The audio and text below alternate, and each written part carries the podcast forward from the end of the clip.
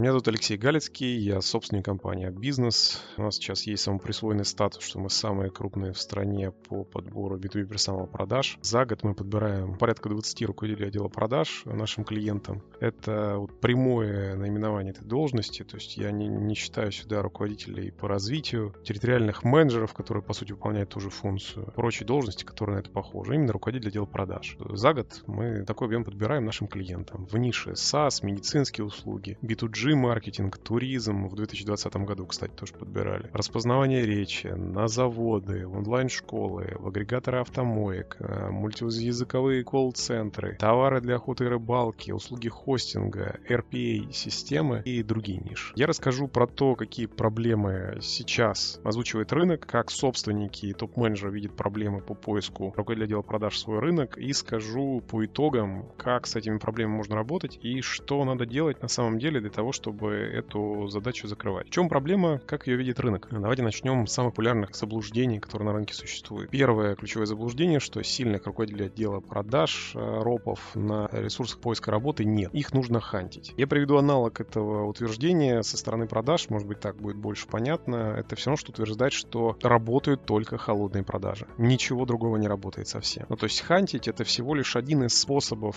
поиска соискателей. Я немножко расшифрую. Под хантингом обычно подразумевает активное вытаскивание действующего руководителя отдела продаж из какой-то существующей организации, когда этот руководитель отдела продаж якобы не ищет работу. Это подразумевается под хантингом. На самом деле, давайте я вам скажу сразу несколько неочевидных причин, почему хантить вообще это достаточно плохая идея. Но если вдруг вы захотите, я расскажу, как это тоже можно делать. Но в целом вообще хантить внутри компании мы это называем э, масштабированием корпоративных проституток. Почему? Потому что когда вы э, заходите к сотруднику, к соискателю, который не ищет работу, за заведомо его, я хочу себе позволить сказать слово фрейм, то есть его уровень общения выше, чем а, ваш. То есть это вы его нашли, это он вам нужен, и для того, чтобы начать с ним коммуницировать, ну, либо вам нужно быть э, Mail.ru, что вряд ли, ну, либо если вы обычный реальный существующий бизнес, то, к сожалению, ваш фрейм общения будет пониже. Я вам приведу пример. У нас в воронке соискателей на ключевую позицию были добавлены несколько человек из компаний, которые были ну, добавлены методом хантинга. Мы проводим групповые собеседования собеседование на руководящей позиции, в том числе на руководителя отдела продаж. И вот проводя групповое собеседование на эту позицию, один из соискателей, э, девушка, ровно из такой же компании, вот очень похожая деятельность, похожий функционал, больший масштаб, вот все то, что нужно было изначально. Э, собственнику очень нравится, все здорово, там есть несколько запасных соискателей, но вот этот соискатель очень сильно нравится. Хорошо, давайте с ним договариваться. Этот соискатель самый дорогой из всех, кто был, причем дороже в полтора раза, чем те, кто были со смежных ниш.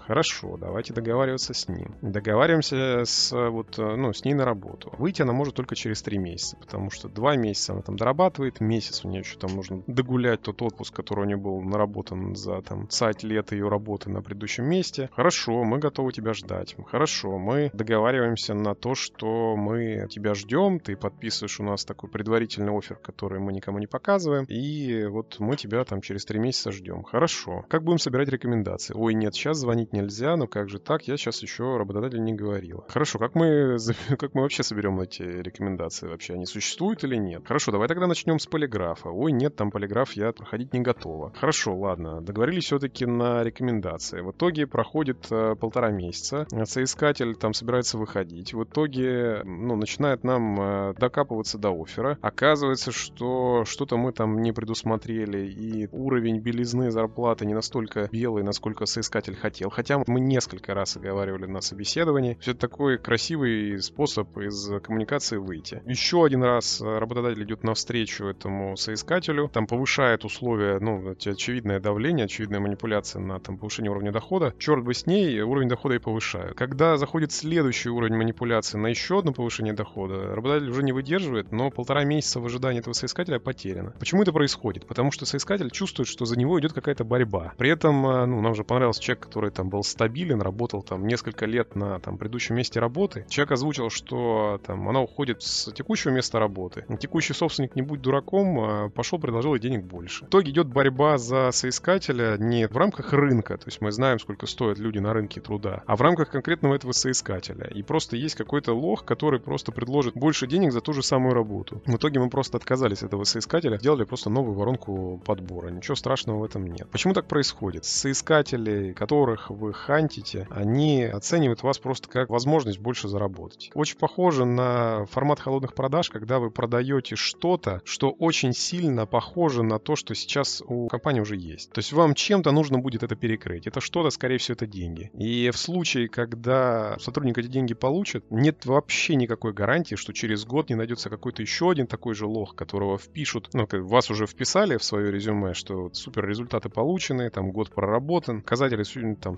существенные, невероятные, потрясающие уже есть, и находится следующий лох, который покупает вашего же вот этого сханченного сотрудника дороже. А практика уже есть, вы такую практику сами внедрили. А человека вы приучили переходить с места на место просто потому, что ему дают больше денег. Вот именно это мы называем корпоративной проституцией. Именно вот этот уровень общения мне крайне не нравится. Это не позволяет соблюдать хоть какие-то сроки подбора, при том, что на самом деле на рынке полно толковых соискателей, с которыми можно там общаться, с которыми можно там устраивать нормальные рабочие отношения. Давайте с другой стороны тоже зайду. У нас, например, как у компании, собрано там более, там, мы считали, 780 тысяч э, резюме соискателей. Понятное дело, что ценности они имеют примерно как ваша старая база заявок на покупку чего-либо. Ну, то есть это не значит, что они вас покупают прямо в моменте. Я это говорю к тому, что рынок соискателей большой. Он достаточно емкий для того, чтобы найти там э, тех э, узких специалистов, которые вы бы хотели найти. И хантинг это достаточно... Это всего лишь один из способов. При этом не самый э, надежный. Касаясь базы, про которую я сказал. А вообще, в теории на эту базу можно было бы таргетировать рекламу и вроде как собирать с этой базы актуальные заявки по этой аудитории, либо там lookalike аудитории. Но на самом деле это нерентабельно делать на проектах, когда объем нанимаемых сотрудников меньше хотя бы 20 человек на должность. И у нас есть такие проекты, мы набирали менеджеров по продажам, например, Манго Телеком, и когда там проект действительно там больше 25 человек, там это имеет смысл, имеет смысл таргетировать рекламой на там подобную целевую аудиторию, собирать эти базы, потому что, да, действительно, там в моменте может не хватать целевых соискателей в, вот, на конкретную эту позицию. Но когда вы ищете одного конкретно узкого специалиста, то говорить о том, что их не хватает на ресурсах поисках работы, это достаточно наивно. Это даже плохая отмазка для вашего HR-отдела, не говоря о том, что если вдруг вы собственник и сами себе эту причину в голову вбили. Ну, то есть самая актуальная база сейчас, даже с учетом, опять же, я повторюсь, у нас она огромная, но самая актуальная база, она находится у топовых ресурсов по поиску работы. Куда соискатели идут в первую очередь, когда они ищут работу. Это HeadHunter, это SuperJob. Да, вы можете добавить при активном поиске соискателей, там, при активном поиске нужного себе сотрудника, вы можете добавить точечные компании и найти там соискателей, которые там размещали резюме из этих компаний 4-5 лет назад или там 3 года назад. Добавить их себе в воронку, их проработать. Это будет тот же самый хантинг, потому что если они вот 3 года не обновляли, ну, просто вы будете звонить туда на холодную. Но не факт, что они лучше, чем рынок. И именно это я хочу вам донести. Поэтому мы, например, используем э, для того, чтобы закрывать задачу по ропам, ну, мы сами размещаем вакансии на ресурсах HeadHunter и SuperJob. Самое главное, мы активно собираем базу соискателей, которые похожи по критериям на того ключевого соискателя, которого мы ждем. Ну, то есть, например, он работал с нужным нам рынком, с нужным нам клиентом, э, с нужным нам чеком. Вот по этим триггерам мы отбираемся соискателей в воронку, и уже по ним э, мы делаем активную работу. По нашей статистике, больше 95% задач по очным сотрудникам, я сейчас говорю только про очных э, там, руководителей отдела продаж,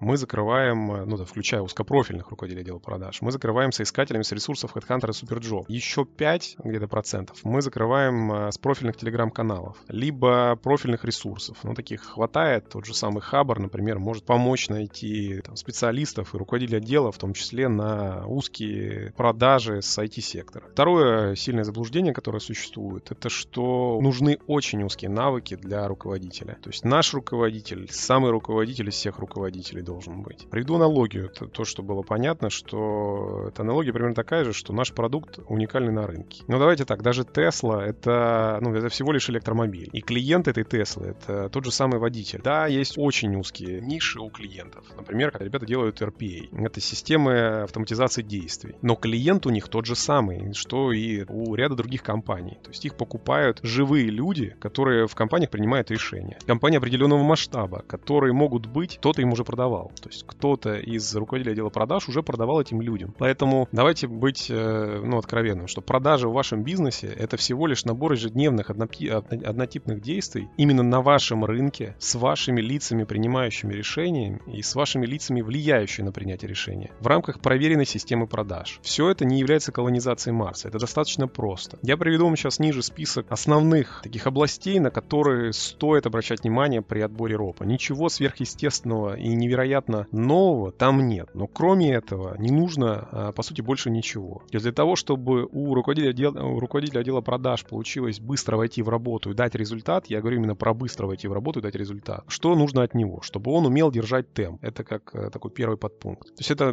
делать много однотипных ежедневных действий, работать в воронке. Ну, уметь самому продавать по этой воронке, уметь требовать этот темп с своих сотрудников. А, это проверить можно ростом показателей на предыдущем месте работы. Можно проверить это сроком работы. Это не является показателем стопроцентным, что у человека получалось, потому что он держал темп. Это может быть просто компания, которая была поливать на показатели. Какой-нибудь условный там оружейный завод, который продажи делает на Excel-листе. Но собирая отзывы и там разбираясь в том, как он это делал, можно понять, э, умеет ли он держать темп или нет. А второй это уровень энергии. Но очевидно, должен быть выше среднего, потому что вообще в целом э, лю- людей без энергии на работу брать достаточно глупо, а в продажах энергия, особенно если вы там выстраиваете хоть какой-то уровень, хоть немножко активных продаж, даже там по входящим заявкам, ну, эта активность, она необходима. Но я не представляю себе человека в продажах, у которого нет энергии. Библиотекаря вполне, наверное, но руководитель отдела продаж нет. Проверять этот уровень энергии можно, ну, очно, там, через деловые э, игры, либо на испытательном периоде, что проще. Ну, то есть, если все остальное ниже подходит, ну, проще дать человеку возможность себя проявить, если он себя проявит, и этот уровень энергии вас устраивает, ну, пусть остается. Порядочность и честность. А, то есть, это то, что вот э, по-другому можно назвать фрод. Вот это отсутствие этого фрода, этого мошенничества является, ну, критичным, опять же, показателем, чтобы нужно брать человека на работу или нет на позицию руководителя отдела продаж. Проверять это можно, опять же, через рекомендации от прямых работодателей предыдущих, то есть это городские телефоны. Если это мобильный, то мобильный надо пробивать, реально ли это человек был. Не проверять службу безопасности. Мы, например, проверяем службу безопасности с двух концов. Следующее, то, что нужно от РОПа, это опыт рынка. Чем больше сотрудник знает специфику рынка, тем быстрее ему и проще будет на этот рынок зайти. При этом, ну, что может быть внутри этого рынка? Потому что рынок может быть смежным. То есть это опыт работы с нужным чеком, потому что он мог продавать что-то такое же, но чек там, например, в 5 раз меньше, чем у вас. Это совсем другая продажа будет. Возможно, проще взять человека, который продавал тому же клиенту с этим же чеком, но не этого человека, которого вы видите с этого рынка. А опыт цикла сделки. Опять же, цикл сделки бывает очень разным. И продажи, когда, э, ну, то когда продажа идет 3 или 6 месяцев, это вообще не то же самое, что продажа, которая идет за неделю. Но очевидно, что у человека должен быть этот опыт. А опыт работы с лицами, принимающими решениями, лица, влияющие на принятие решения в вашем бизнесе. Опять же, продажи бывают разные. И бывают продажи с одного звонка, когда там нет никаких лиц, влияющих на принятие решения, просто есть там, тебе звонит ЛПР, а, активный лид, все надо ему продать, и там ничего сверхъестественного нет. Показатели, воронка, там конверсия каждого этапа и погнали. Есть более сложные продажи. Да, нужно уметь работать с конкретным лицом, принимающим решения вот в рамках этого рынка. Это будет очень здорово, то есть вы продаете маркетологам, окей. Должен быть опыт работы продаж именно там директорам по маркетингу или директорам по закупкам или директорам по логистике, в зависимости от там вашего рынка. Чем более точный этот э, опыт, тем проще будет сотруднику внедряться в эту нишу, в вашу нишу, в вашу должность. И способность понять продукт. Это все то, что будет говорить про опыт рынка. Ну, то есть, да, есть действительно очень сложные продукты, в которых ну, просто сам человек, ну, по своему интеллекту, он не сможет разобраться. Таких брать не нужно. То есть, если действительно продукт у вас сложный, но нужно брать человека, который, очевидно, этот продукт может понять. Ничего, опять же, сверхъестественного там нет. Можно наводящими вопросами. Мы эту историю тестируем заранее в анкетах. Ну, то есть, о, и чек, и цикл сделки, и нужные нам ЛПР, и способность понять продукт. Все это мы задаем заранее в анкетных вопросах, которые соискатели заполняют заранее, еще до того момента, пока мы еще не позвали даже на собеседование. Поэтому сразу понимаем, этих звать надо, этих нет. В резюме у них точно нет ответа на этот вопрос. Поэтому то, что мы делаем, мы анкетируем и тестируем ребят под задачи бизнеса, чтобы понять, есть ли у них нужный э, нам опыт рынка. Следующий пункт, который нам нужен э, для того, чтобы там быстро ввести в работу и получить результат тропа, это личный навык просто отличных, потрясающих продаж. Продажи — это такая каста людей, которая не принимает себе ну, посторонних. Если сотрудник на позиции руководителя отдела продаж не умеет продавать лучше, чем остальные э, менеджеры, это не руководитель отдела продаж, а говно. Он не может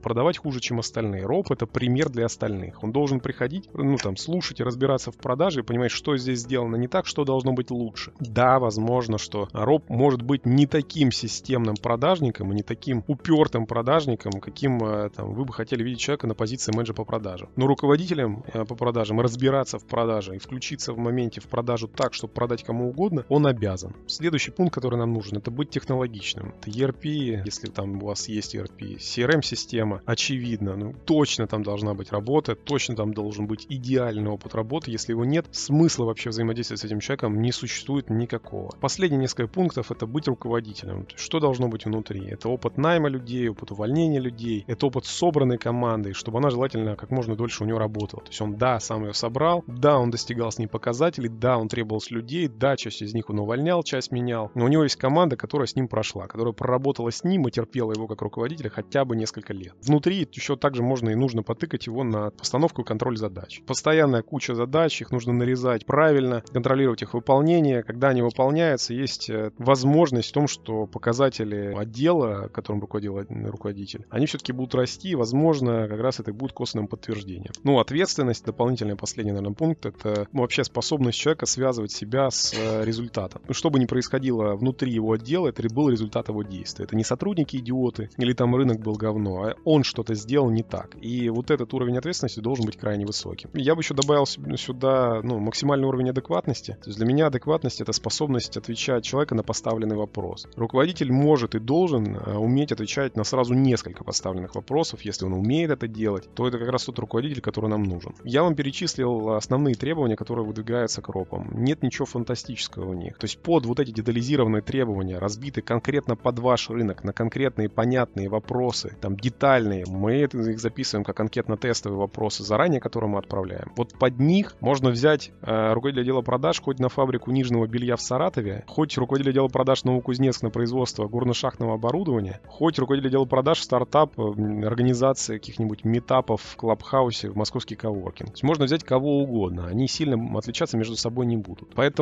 какое решение здесь? Э, смотреть прямые, ну то есть если у вас ну, очень узкий рынок, ну локальный какой-то невероятный, очень узкий, то смотреть смежные, где есть похожий продукт, похожий чек, похожий цикл сделки, похожий ЛПР. Тогда рынок становится намного шире, чем вы думали. И там точно есть кем закрыть вашу должность руководителя отдела продаж. Последний, третий пункт, по которому идут очень глубокие заблуждения у людей, это то, что нет сильных соискателей вообще. Аналогию тоже приведу, чтобы понятно была из продаж. Это все равно, что говорить, что плачущих клиентов нет. Ну, то есть э, ответ у меня здесь такой. Если вы так считаете, то у вас либо продукт трэш, либо продажи и маркетинг не работают. Но с соискателями такая же история. Либо у вас бизнес непривлекательный для соискателей абсолютно.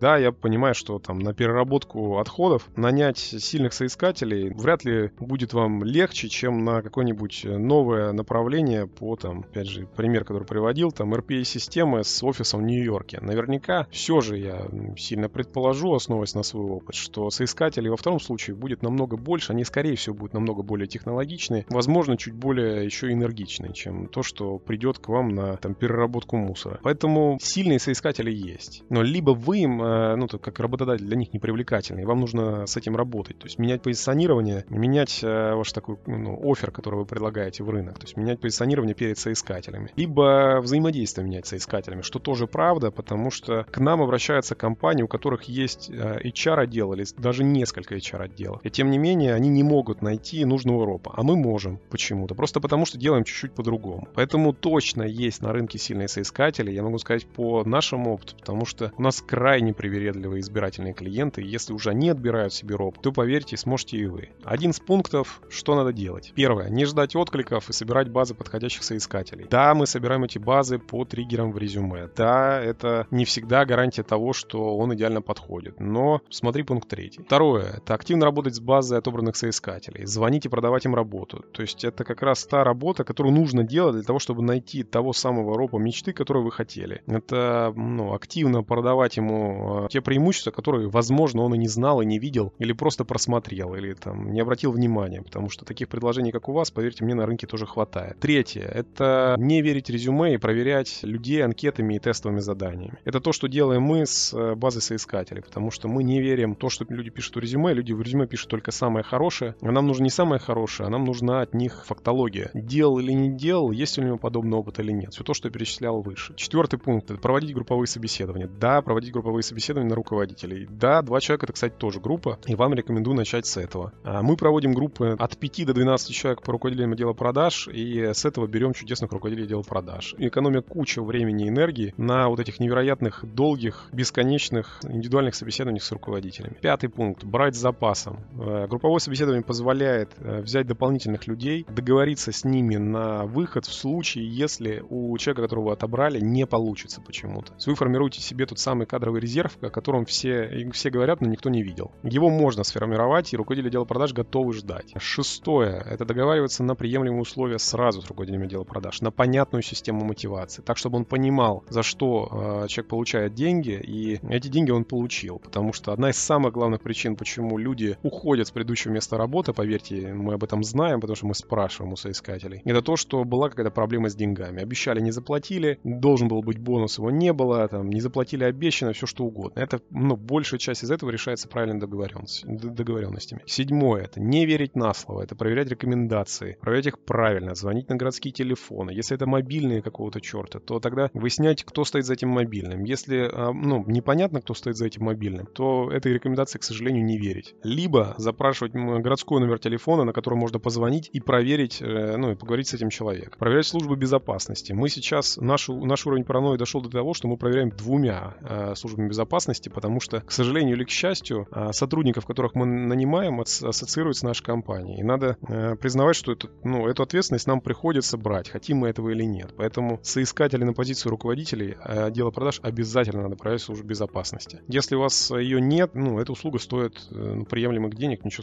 страшного в этом нет. Значит, а, восьмой пункт. Проверять дело. То есть это проверять коротким испытательным период с прописанными задачами, с, ну, с прописанными результатами задач, чтобы у вас были точки контроля э, соискателей, которых вы берете. Потому что иначе руководитель отдела продаж будет оценивать ощущениями, а это вообще не про бизнес. Это про, там, возможно, выбор жены, но не про выбор руководителя отдела продаж. Девятое. Это быть сильным менеджером. Это работать правильно с сотрудниками, с управленцами. Это уметь работать с ними, там, хотя бы прочитать, что такое agile, что такое Scrum. Работать э, мы рекомендуем, например, мы вот после подбора выдаем руководителям э, или собственникам э, такую небольшую методичку, в которой адаптирована Scrum методология на российскую реалию там, управления руководителем дела продаж. Да, мы рекомендуем проводить регулярные стендап Scrum собрания. Да, необходимо включаться в внедрение, помогать адаптации сотрудников, помогать сотруднику получить результат, не вставлять ему палки в колеса, помогать получить результат. Десятое. Не давать ни в коем случае третьего шанса. Второй можно дать, третий никогда. А одиннадцатый пункт. Это мониторить эффективность работы, эффективность работы по опережающим показателям. То есть не по запаздывающим показателям вроде там денег, пришедших на счет, а по опережающим показателям, которых в отделе продаж масса. И также смотреть на выполнение стратегических задач. Выполняя вот этих 11 пунктов, избавившись от тех э, трех заблуждений, про которые я говорил, я убежден, что вы можете нанять э, сильных себе руководителей точно так же, как это делаем мы.